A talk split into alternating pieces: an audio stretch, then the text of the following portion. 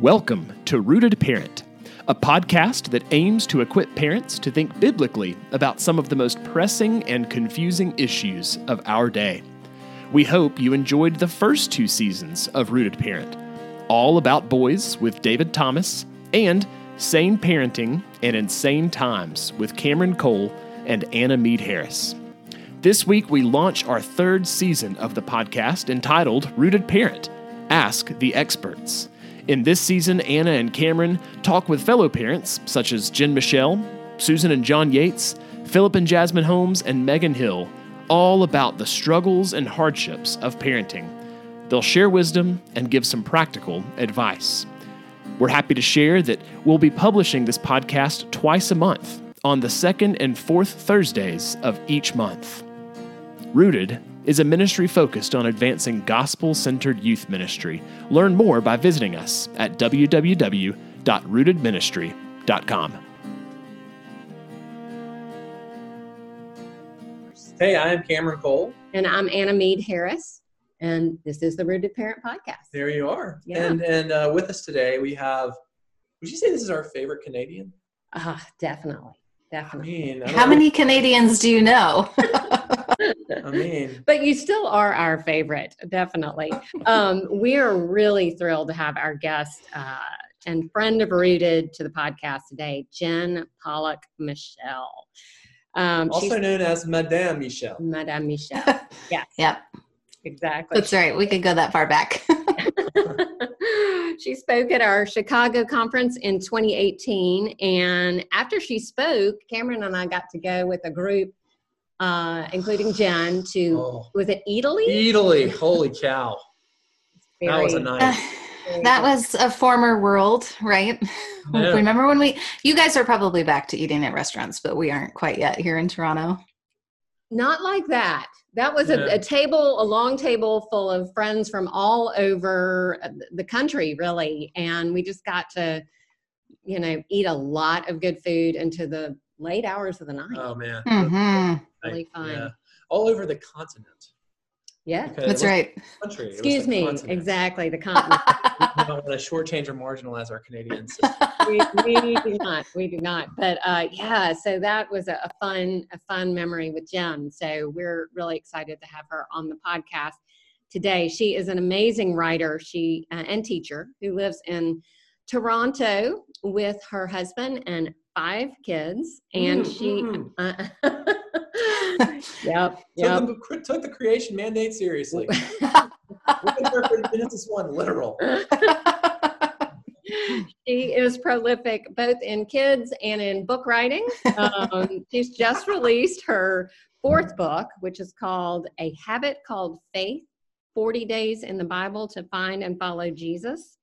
She is a personal hero of mine with all those kids and all those books. Um, so we want to commend all of her books to you, but this most recent one is a resource that parents will really want to know about. Um, here at Rooted, we get a lot of questions about good devotionals to use with teenagers, and a habit called faith is one that we're thrilled to recommend because you could do it uh, individually, you could do it with um, one of your kids, you could do it as a family or with a small group. Um, and uh, it, it works so well on so many levels, partly because of the way it evolved. Can you tell us, Jen, about how you developed the concept for the book and, and how it all sort of came to be? Sure. Yeah, this book is kind of a funny book because I never would have imagined 20 days in Deuteronomy, 20 days in John, writing that and thinking that that was a good idea. But I was actually studying in the Gospel of John for a speaking engagement, I think a retreat that I was doing. And I started to get really fascinated that there were so many connections between the farewell discourse in particular and the book of Deuteronomy. And that, you know, as we see Jesus saying goodbye, farewell to his disciples, giving his final words, final commands, you know, here's a new command that I have for you love one another um, as I have loved you. And that's what we see in Deuteronomy. Moses is getting ready to leave the people of Israel. He's going to die, he's not going to enter into the promised land with the Israelites. Israelites. And um, so there's a lot of similarities just in terms of like the setting, if you will, and with, you know, end of John and the book of Deuteronomy. So that started to get me curious. And then the other thing were these five words see, live, love, know, and obey. And again, as I was studying in John, they were saying you see these kind of verb con- these concepts coming out in John and these are also drawn out in the book of Deuteronomy. and so that just I think that set my little like writer's mind, like all the wheels turning in my writer's mind thinking, "Oh, those five words, those are so great."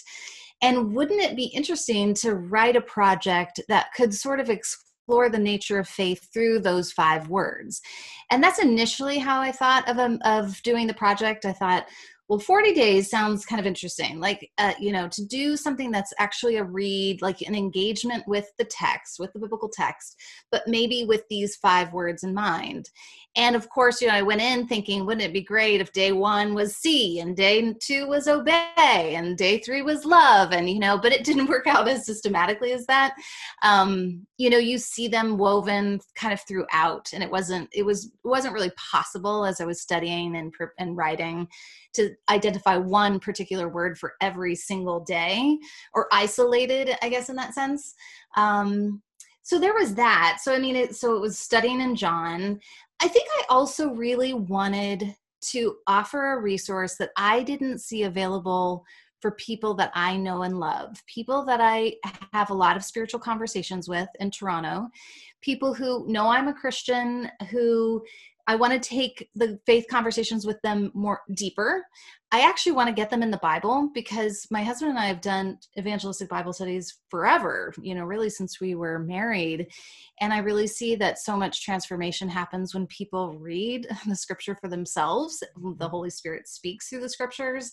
Um, and so I wanted a, I wanted something for these friends, but something that didn't that was very inviting um, which didn't, you know, leave them with like something that could kind of connect the dots for them. You know, even if you weren't very familiar with scripture, you could maybe open this and somebody, you could feel like you had a guide connecting the dots, helping you sort of get oriented to the biblical text and the biblical story, not assume too much, but also not dumb it down. I mm-hmm. didn't I didn't want I think that that is something that is really tragic when we invite people to consider the Christian faith. We sometimes give them this like really shallow, kind of easy version of it. Like, well, if I can just get them through the door, mm-hmm. if I could mm-hmm. just get them, you know, kind of like excited about like some of the promises that are in scripture, that would be that'd be really cool and then i'll save the hard stuff for later and i think you know that's a mistake i actually think it so getting people into some hard parts of scripture these were all the kinds of things that were sort of going through my mind as i was developing it yeah, well, and I think that's one of the reasons that it works well on so many levels is because you intended it to be used on so many levels. So mm. that's that's super helpful. So what about the testimonials? Um, how did those so the book uh, for those of you who haven't seen it yet it, there's maybe 10 9 or 10 different stories that are included uh, interspersed throughout the daily devotionals. How did those come to be married to the daily work that you've already laying out yeah, I guess I should say, you know, one of the things too was this Pascal quote, you know, that I had sort of yeah. run across this idea of, you know, that you can, that habit can be a backdoor into faith. That was also something kind of going through my mind. Like, oh, inviting people into the habit of reading scripture. Scripture itself is powerful. Habit is just, you know, doing something regularly, consistently over an extended period of time. Um, so, so there was that and so I just started to think, oh, I wonder. Eh, well, actually, I think what happened is I was describing the book project to a college friend, and he said um, this whole idea of habit being a backdoor into faith. And he said, oh, you should talk to the bishop in my diocese. They're in South Carolina. This actually was Mark Lawrence, the first story in the oh, book. Oh, yeah. Uh, um, he's an Anglican bishop, and yeah. they said you should talk. To, you do you know him? Yeah. Oh, it's amazing. Oh, that's great. Yeah, I don't know him. He just came to me through this friend and he said, what you're describing is exactly actually how he came to faith and so i thought oh that'd be so interesting to actually like get his story and so i interviewed him and um, put it together and i thought oh this would actually be amazing to have many of these the other I think benefit for well, a story is super powerful. Um, you know, people just resonate immediately when somebody tells their story. Um, I think it's really helpful for people who are considering faith to realize that there's not one right way in the sense of, well, there's only one door. there's one door, and it's Jesus Christ. Um, but how God brings people to Himself is so vastly creative, and I think that's very hopeful for people who sometimes wonder, will it have to look this way? I mean, even honestly, there's somebody in my small group who became, well, actually, somebody from when I was working on the project, she became a Christian through, through reading Deuteronomy. In the last month, her husband has just become a Christian. Um, but the, the but the thing is is that his story is already you see how it's so different her story was a lot a lot more emotional there was a lot more like feeling involved you know a feeling that this is true and jesus is real. And his has been kind of like a slow sort of considering examining questioning scrutinizing and then literally like the and then the day it happened at small group actually he he realized it was John chapter 8 I think if I if I remember correctly. It's when Jesus is not setting the crowds right about his birthplace. They're all saying well he can't be the messiah because he wasn't born in Bethlehem. You know he was born in Nazareth. And what Jesus doesn't do in the in at least as John tells the story is he doesn't say guys guys you know let me let me straighten out some of the details here. And this man, as he was reading the story, he realized, oh, you know, maybe not all of my questions are going to get answered. Maybe Jesus actually, maybe I'm going about this like I want to satisfy my mind. Maybe Jesus is asking me to bring my heart to him, to surrender to him. Like maybe that's what faith is. And so that but it, it's it's not a heart kind of conversion in the way that his wife was converted with the all of the feelings and the emotion and the enthusiasm so i think it's just helpful for people to see that every story is so different yours you could come to faith um, and it may look v- very different than your neighbor who comes to faith yeah. i think that's particularly valuable for a christian parent very mm-hmm. exactly what i was because say. i think a lot of times um, you know the, the greatest concern of a christian parent is the salvation of their child and so in our desire to control our children and to uh, you know, encroach upon territory that really belongs to the lord a lot of times we try to fit our kids in a spiritual um, a spiritual mold that isn't necessarily the mold that God's created for them. We, we you know we, we want them to come to faith in VBS or on, or on the yes. youth retreat, you know, or on the youth retreat. We don't want that path of conversion to potentially be that they get in trouble, they get thrown in jail, mm-hmm. and they have to go to rehab. No, yeah. and no messy. They find you know, and they find they find Jesus um, in a different kind of way. Mm. Yeah. So yeah, that is that is really that is very comforting. I, I wanted to read something that uh, from the introduction that I particularly like that I think um, that would be helpful when you're talking about a talking to a teenager who's struggling to believe. You know, they've gone to church all their lives, but they're not mm. feeling that heart connection. But they, you know, I, I think we find kids in our churches who are wrestling with exactly what the the man in your small group was wrestling with like how how do I get there? How do I cross that? Um, mm-hmm. I, I, I, like this quote from the introduction. It says, Jesus offers us a path to knowing God that isn't strenuous, but also not effortless. Yeah. It requires our intention, our agency. It requires that we show up. Mm. And um, I, I, just think that's that's a really um, that's a really helpful com- concept for a teenager. Just the idea that you that you keep showing up. Um, and absolutely and, yeah yeah and uh and and keep engaging with his word which is what you're urging readers to do here yeah mm-hmm. You know, I had a conversation with one of my own teenagers. It, so it just so happens that for the next like three days, I have five teenagers in my house. so my oldest is yay? turning 20. I know, yay or nay. um, so my oldest is turning 20 on Sunday, but um, you know, I've had a conversation over the last year with one of my teenagers. So I'll try to, I have two girls, three boys. So there aren't too many identifying characteristics that will, will give them away, even if I say she. But um, one of my teenagers, you know, I think she was kind of waiting like where I don't feel faith. Like I don't feel like God is near. I don't, I, I sometimes I don't even feel as if this is real. You know, it, it really can feel very sort of um, remote and distant. And we talked, I actually took a plant from her room and I said, you know, what would happen if I like stuck this plant in your closet? You know, and you wanted it to grow. You love the plant and you hoped it would grow, but you know, you haven't given it any of the conditions for growth. And that is, wow. you know, just just an example of like we can't we can't make faith happen. I do believe faith is a response to God's initiative in our life.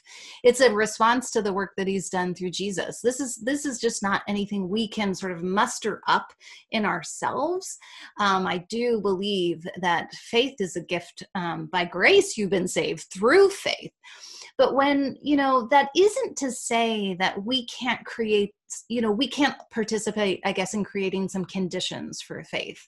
You know, just like you set that plant by the window and you give it water and you know you transplant it when it outgrows the pot um, you know, you can't just like wish it good thoughts. and I think sometimes we think that with faith, you know, like, oh, well, I wish I had faith, but oh, I'm not watering it. I haven't set it in front of a window. You know, I'm not in community.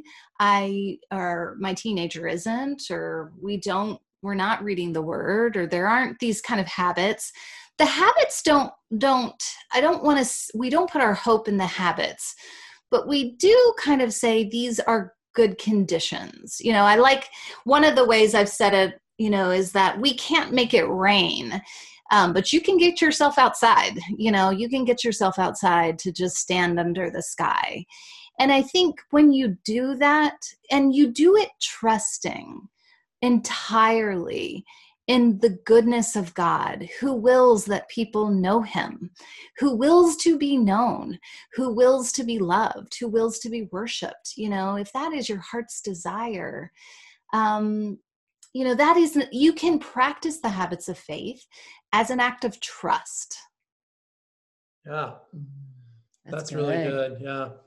I think that um, someone I work with named Gil Cracky, he, he talks about the um, active passive Mm. Basically, the you know the action of putting yourself in a receiving position to receive the grace of the Lord, to receive the Holy Spirit. So I think that you know that it's, it's paradoxical, seemingly contradictory, but um, but it's there. Hey, listeners, Davis Lacey here, podcast producer for Rooted, and I interrupt this podcast to tell you about Rooted's most recent offering, The Jesus I Wish I Knew in High School. The Jesus I Wish I Knew in High School is a book published in partnership with New Growth Press. It's a collection of 30 essays from 30 different authors.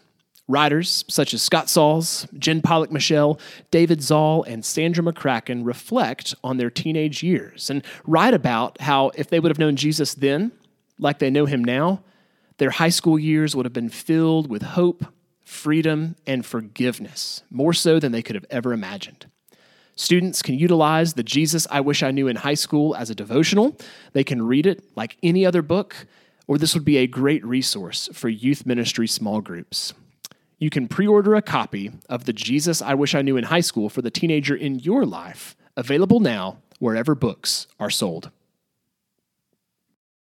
I, one of the things that I have enjoyed going through your book, and I'm only I'm 20 days in because uh, I've been doing it for Lent, uh, but every day uh, I could go through pretty much and pull out a habit of faith. But the Mm. habits of faith were not kind of what you might expect to find, like going to church and memorize scripture, and all those things are incredibly necessary and wonderful, and um, uh, and sort of what you say, like the conditions of light and water and and potting, but but the habits of faith that that you mentioned were were often attitudes or postures of the heart, and there were some Mm. beautiful phrases. Um, a habit of faith as listening uh, habit of faith of this is a quote feeling the weight of god's words. Um, uh, a habit of faith believing i was held fast by his strong hand.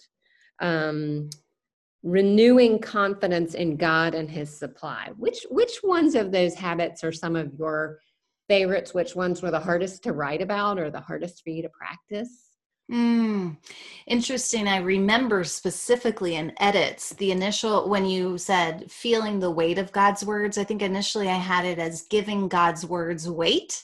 And I thought, oh no, that's not, that's absolutely so wrongly said. God's words have weight. It's just whether or not I feel them, whether or not I kind of allow them, you know, to sort of settle into me with that weight. Um, I mean, that's that's a huge one. I can say, you know, feeling the weight of God's words is is is an obedience word. You know, it's it and it's it's also a reckoning with the holiness of God. So interesting, actually, in my own Bible reading. I mean, we're sort of early in the year, so I'm in the book of Numbers, and today was when the man is gathering sticks on the Sabbath and they decide god says you should stone him. And i thought and you know as a 21st century person of course you come to a story like this and you think this has to be so wrong. I mean what are we finding here in scripture? Like why would god ever do that? And that's a story to say god's words have weight. Mm-hmm. We got when god said you know keep the sabbath holy it wasn't just a mild suggestion. Mm. It really was it was a command. And and and i think that's what we wrestle with when we come to scripture. I mean i don't know that we ever grow into this habit as if and it's a reflex for us. I don't feel that at least. I feel that every day i come to scripture almost anew recognizing d- more places of resistance in my soul where i don't want to grant god's words weight. I don't want anything to be painful in my life. I want really to follow jesus and i want it to just um, not really wrestle anything, disrupt anything. You know, let me kind of keep to my familiar ways. And so that that's kind of an ongoing one, I would say for sure. You know, I also think about just trusting that I'm in God's hands, that I'm kept by him. Mm-hmm. I think I'm a I'm the kind of person who could, I mean, honest, quite honestly, go down a performance path. You know, I think it's good to talk about habits are not about performance. They're not about earning our salvation. They're not about impressing God. But I certainly could go down that path, you know, and I could feel that I fall out of his hand, you know, the moment I fall off the horse, you know, the, the moment that, you know whatever you go through a season and your habits sort of falter and fail and um, can i really trust that that i'm secure in god's hands and that he really actually looks at me with favor not just sort of like i indulge you know jen at the you know i'll let her in the door but i'm going to keep her close to the door and not close to me because you know she's not one of my favorites. She's she's failing me too often but could i actually believe that god looks at me with such delight that he sings over me that he um that his heart rejoices you know to think of me because i am in christ i am united to christ his his son in whom he you know takes much delight these that is such a hard thing i think for me as somebody who is very hypercritical of myself and acutely aware of the many many ways that i fail him especially in parenting Since this is a parenting podcast, you know, let's just all be honest. yeah, yeah. Well, um, well, that's. I, w- I wanted to mention one of my favorite ones you said is keep believing we're befriended. I thought that Mm. was a beautiful way of putting it. Is what you're talking about. Is is can I really believe that that God calls me friend and wants to Yeah. stay my friend? That I think Yeah. that's uh, that's a beautiful way to put it. Yeah. So Deuteronomy does have a lot to say to parents. Um, and as a matter of fact, I was I was in a class with Cameron last week, and he said, if you want to uh, find out some of what the Bible says about parenting, you're going to study Deuteronomy. Um, you ever Mm. saying that, Yeah, passing down the faith. Yeah. Yeah. Some people call it the book of family discipleship. Yeah. yeah. Oh, so Ca- so Cameron should take this question. Oh yeah, yeah, yeah. well, what what uh, what would you say, Jen? Since you're the special guest today, oh uh, darn. what what would you say uh, parents might gain from the study of Deuteronomy? You know, the study of Deuteronomy, it's so much of a rehearsal of Israel's story. It's like a retrospective. Like, let's think back to what God has done. Let's think about the ways that He has provided for us in the wilderness, these 40 years of wandering. Let's think about His deliverance from Egypt. Like, let's just tell the story. Let's tell it again. Let's rehearse it again.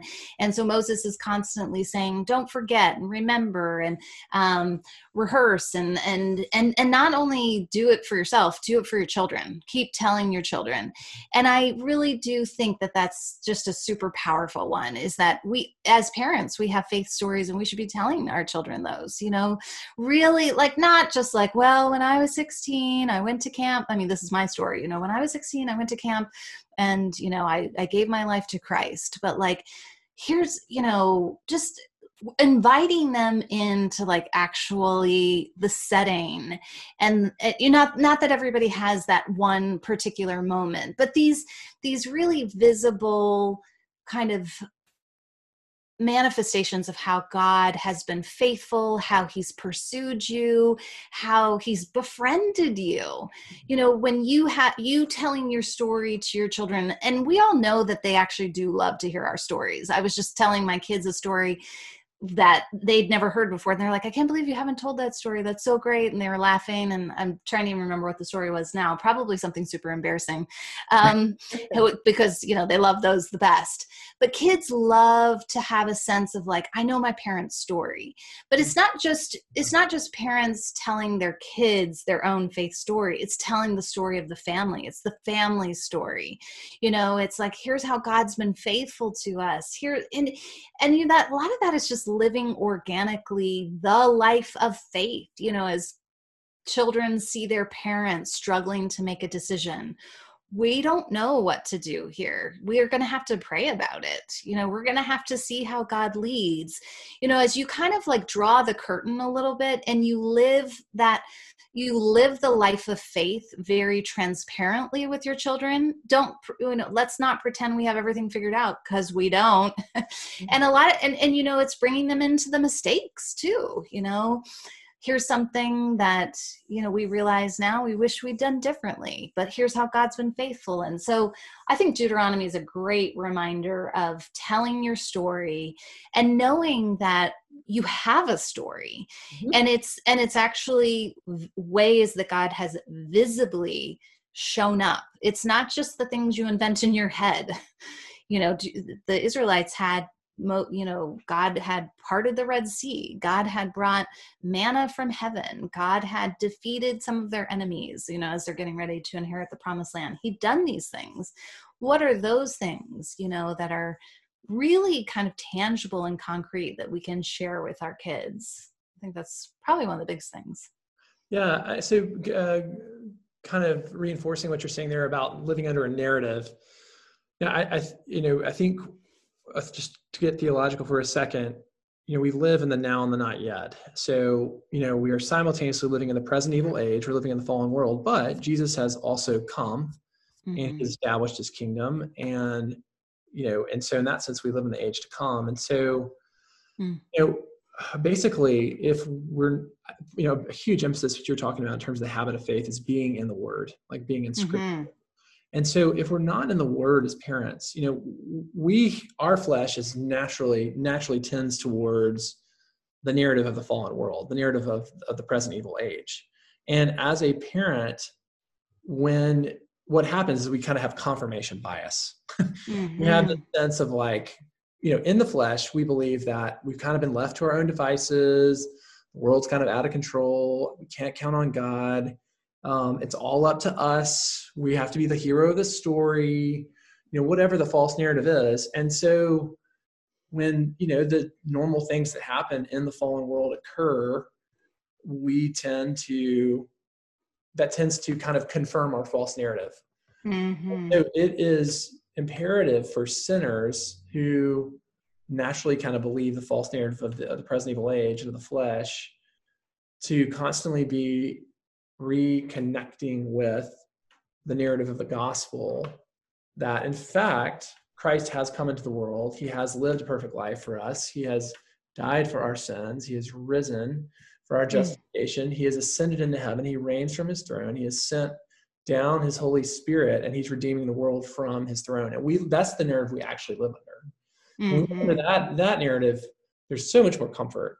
There's so much more peace. There's there's faith, you know, and um, and so I think that uh, I think that's part of why you know talking about this habit of faith with Scripture being at the center of it is just so imperative when you're a parent. I think that maybe it's in parenting that the false narrative of the flesh maybe is most uh, is most like magnified, most reinforced mm-hmm. by your day-to-day mm-hmm. experience.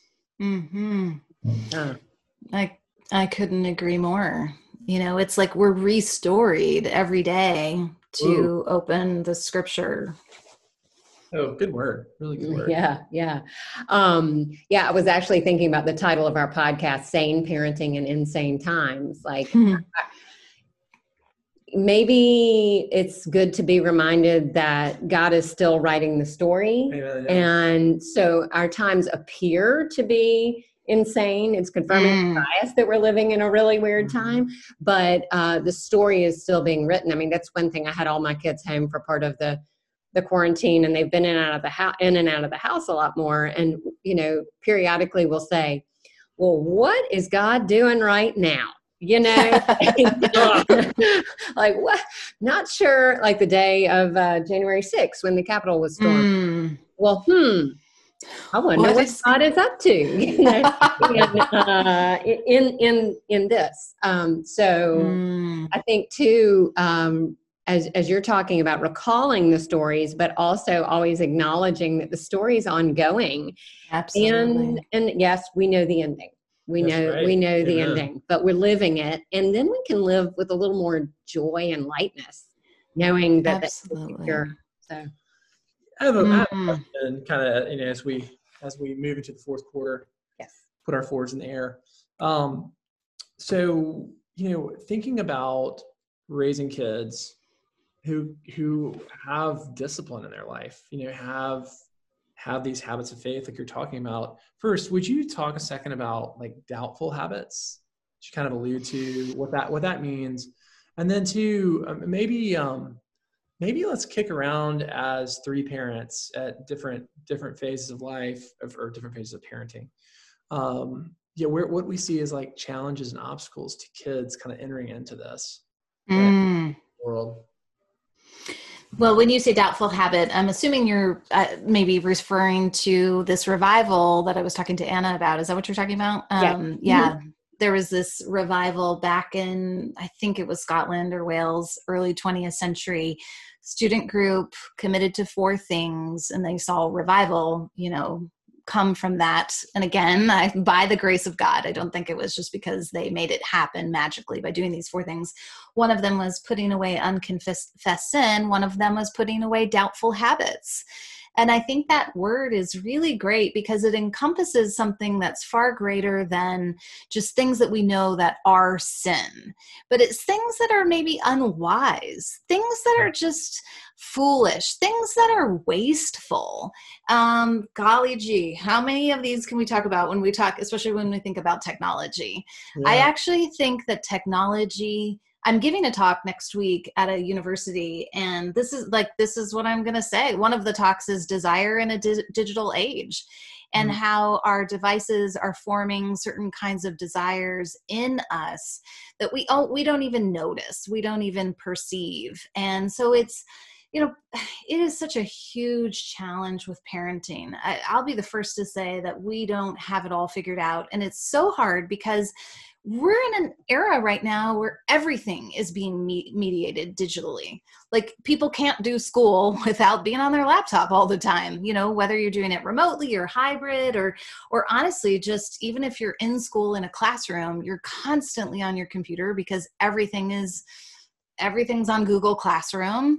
And you can't, we are not living in the age even five years ago. Even, eh, you know, when I think about my daughter who's 20, my, my twins, my youngest who are 13, seven years is a totally different.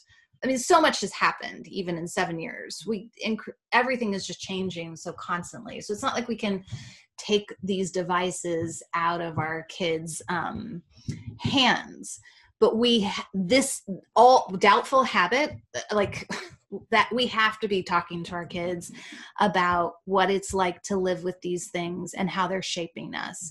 And i'm going to plug another book here because and you should have him on your podcast because it's so good and we're actually reading it now with our kids at the dining room table. It's called the wisdom pyramid. And yeah. brett mccracken had have you guys talked about it already? So i want to we have a review coming out next week yeah. Okay, good. Yeah. plug. okay, great. It's live. It'll be on the website. Right, exactly. Yeah. it's it's it's so practical to talk to your teenagers about because the base of the pyramid is scripture. And then you kind of move your way up and the very tippy top of the pyramid the the teeniest little point is your are your devices you know the internet essentially and is how you build wisdom. You know what is your foundation for wisdom? Where what what do you consult? And um i just think I don't have a I don't have a silver bullet, but I think as parents, the other thing I guess maybe that's encouraging about Deuteronomy is what Moses says. He, he just says it and he says it again and he says it again and he says it again. yeah. And yeah. I know our kids hate it. I had a conversation with one of my teenagers this week who she was like, "Mom, I have your example." And so let's say that for our kids. Yes, let's set our an example for our kids in terms of spiritual habits. Yeah. That is huge. Yeah. Yeah. And she's like, "And you you say it all the time." So I'm not I'm not actually like I'm not missing it like you think that I am. And I'm like, "But so it doesn't you could set the example, you can talk about it. It doesn't mean that you've solved the problem. But I think it's in five years you know i mean when you're when you're 17 you don't necessarily really want to hear everything that your parents are saying um, but you don't forget it either. I did have mm-hmm. not forgotten kind of those talks that my parents had with me when at the time i was rolling my eyes and i was like you guys don't understand. And then you come back to it. So set an example talk to them talk you have to talk about technology and you hope to god they have other adults in their life that they may listen to um, whether it be you know a youth group or you know s- somebody else because i do think that it's hard for them to hear it from us at at, at certain this particular season of life yeah you know a couple of things i would throw in here one on the kids side this I've been interviewing kids in my youth group, doing just kind of like a little study. I do this about every five years, where I just ask them about the teenage experience. So it's, it's almost like I'm a sociologist. And I love it. they're so insightful and they give such great observations. And so I'll ask them about social media, I'll ask them about what, you know, social pressures, academic pressure, relationships with parents, what do parents understand about kids, all this kind of stuff. And they, it's interesting that they have all talked, uh, when social media, they've talked about TikTok and they all say the same thing. Uh, it's not that it has like nefarious content necessarily. They say it is utterly addicting. Mm. They're like, I'm just going to like do TikTok for five minutes, and then 45 minutes, they like come out of a trance, like, oh my gosh, I wasted all this time. And so I've thought about, you know, uh, you know, a lot of times I'll kind of explain to parents what's what's going on with social media. Do I tell parents they shouldn't let their kids have TikTok? They're a middle schooler, maybe that's uh, maybe they should. Yeah. Um, but um, but for a high school kid, I've, I've, my thinking is like I need to to kind of communicate to them like you need to start to develop some discipline yourself Right. where you know when you notice that something like that that would be a doubtful habit. Doubtful habit for sure. it's funny it's not i don't think there's anything inherently terrible about tiktok like snapchat where it is inherently terrible but, um, but anyhow that's one thing and then a second thing i uh, Mm, study once talking about the value of uh, this is going to be a very non-episcopal thing to say but the, the value of doing your quiet time out in public where your children can see you. Mm, children can see you reading your bible every morning. Generally generally i, I um like I, t- I tend to kind of wake up a little bit before my kids and i do my like bible reading and prayer time.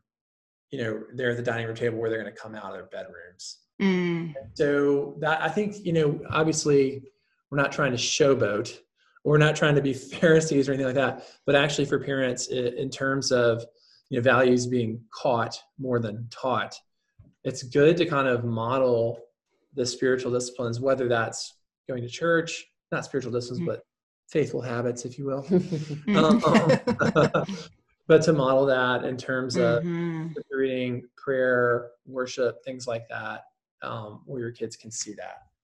Mhm. Yeah, that that's that's a good word. Um, yeah, I, I think uh, I think I would say what I've seen the teenagers in my home, the busyness um, Mm. is, is a big part of the problem. But some of that busyness comes from the accumulated wasted time y'all are talking That's about. a heck of a point. Yeah. and um, so it's it's really it's really both and i think if they were if we were to strip away some of the just lost time then we might find we were not nearly as busy as we thought we were Mm-hmm. Mm-hmm.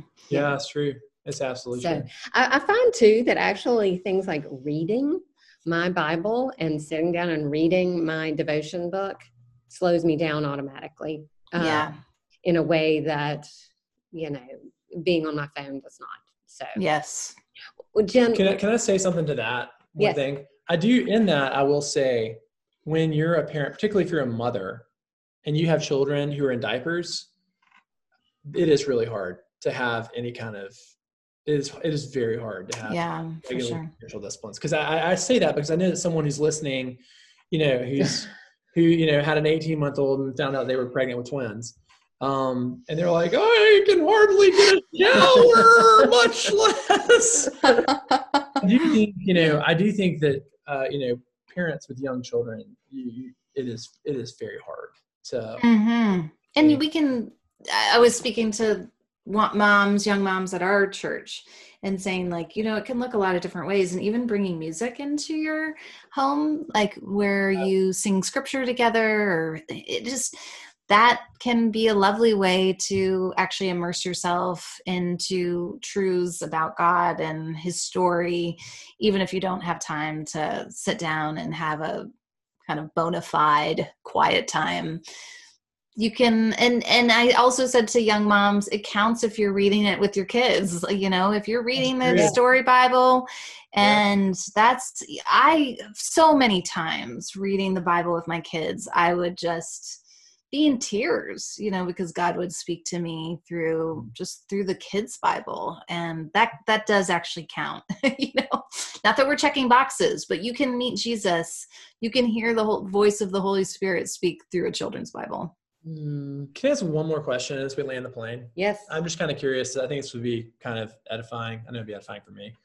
So, what is a um, what is a, a habit of faith that each of each of us have that you, that you know tends to be I don't know creative, out of the box, a habit of faith that you have?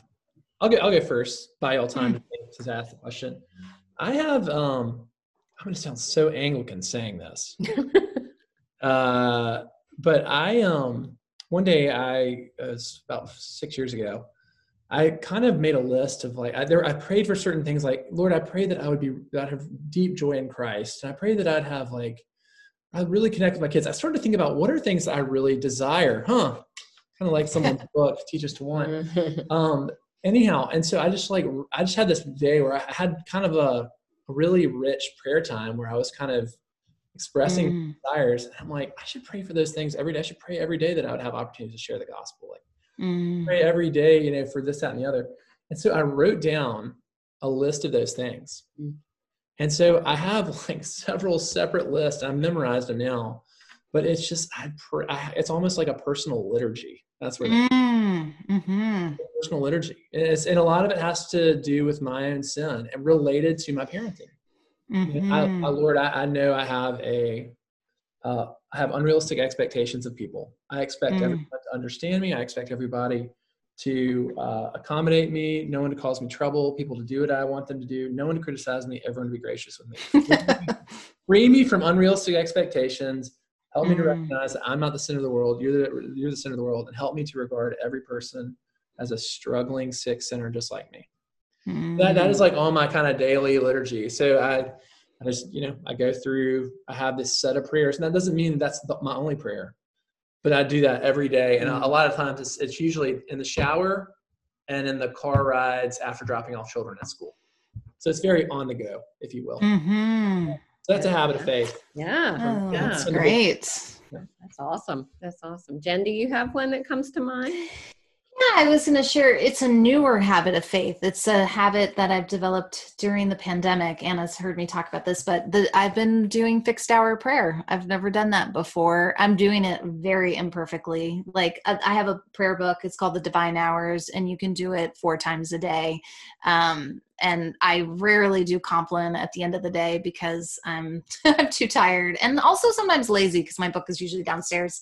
And then I get upstairs and I'm like, oh shoot, Oh, my man. book's downstairs. Once you got to John one, I know. I'm- okay, I'll just go with the Lord's Prayer here. Um, but you know what's been so good about it? So honestly, I started it because I was feeling so anxious at the beginning of the pandemic. Oh. I felt really disoriented just in terms of the days, the t- like actually living and existing in time. Just all the, all the hours really felt disrupted. And so I thought, well, maybe I should like try praying more regularly. You know, I had kind of that time in the morning that I've already, you know, established that time, but I got this book and I've been doing it. And then I read the introduction and realized, huh, Christians across the centuries don't do this, or they haven't done this because they want to feel less anxious. It's because they want to join the chorus of praise that is constantly being lifted up to God. And I think that's been the most surprising like thing is like to realize maybe how little praise I had in my kind of own prayer. And every time I open this um, prayer book, usually the first thing is like a call to praise. It's like, sing your praise to the Lord, raise your hallelujah, bless the Lord, magnify his name. And there's something about just stopping in the middle of your day. Usually it's like lunch and, you know, kind of end of my work day, obviously in the morning as well. Um, just to be called into very deliberately being called to praise God and realizing I've usually veered pretty far from that. And usually when I'm coming into God's presence, it's like, okay, let's talk about the things that I need your help with. um, yeah. So that's been that's been a new one, but a, a rich one. I love that about praise. And uh, uh, scripture says that God inhabits the praise of his people. Mm, So if we want to feel his presence immediately, praise is just a way to walk right in and mhm. uh, just feel that. That's that's awesome. Yeah, I, I'm um, not a great habit person, so this is all very good good for me to um, to be mulling over. But um, I do have an irregularly practiced habit that I that's really helpful to me. So I've journaled most of my life, and a lot of times I journal my prayers. And uh, it keeps me focused because I'm prone to wander, Lord. I feel it, and um, in all the ways but uh, i uh, so i write my prayers out but one thing i have done a lot over the last year is go back and read the old That's journals good. and and i've come to when i come to now when i'm in a dark place let's go pull out an old journal Wow. and see what God has done. And at Christmas, I wrote my first ever Christmas letter about what God has done in the last 10 years. And so Mm. the practice of remembering, becoming Yeah. more habitual about the actual practice of remembering in the life of my family is, Mm. um, is a habit that I'm starting to put in into more practice that has helps me tremendously. Mm. That's really good. I love that. All right.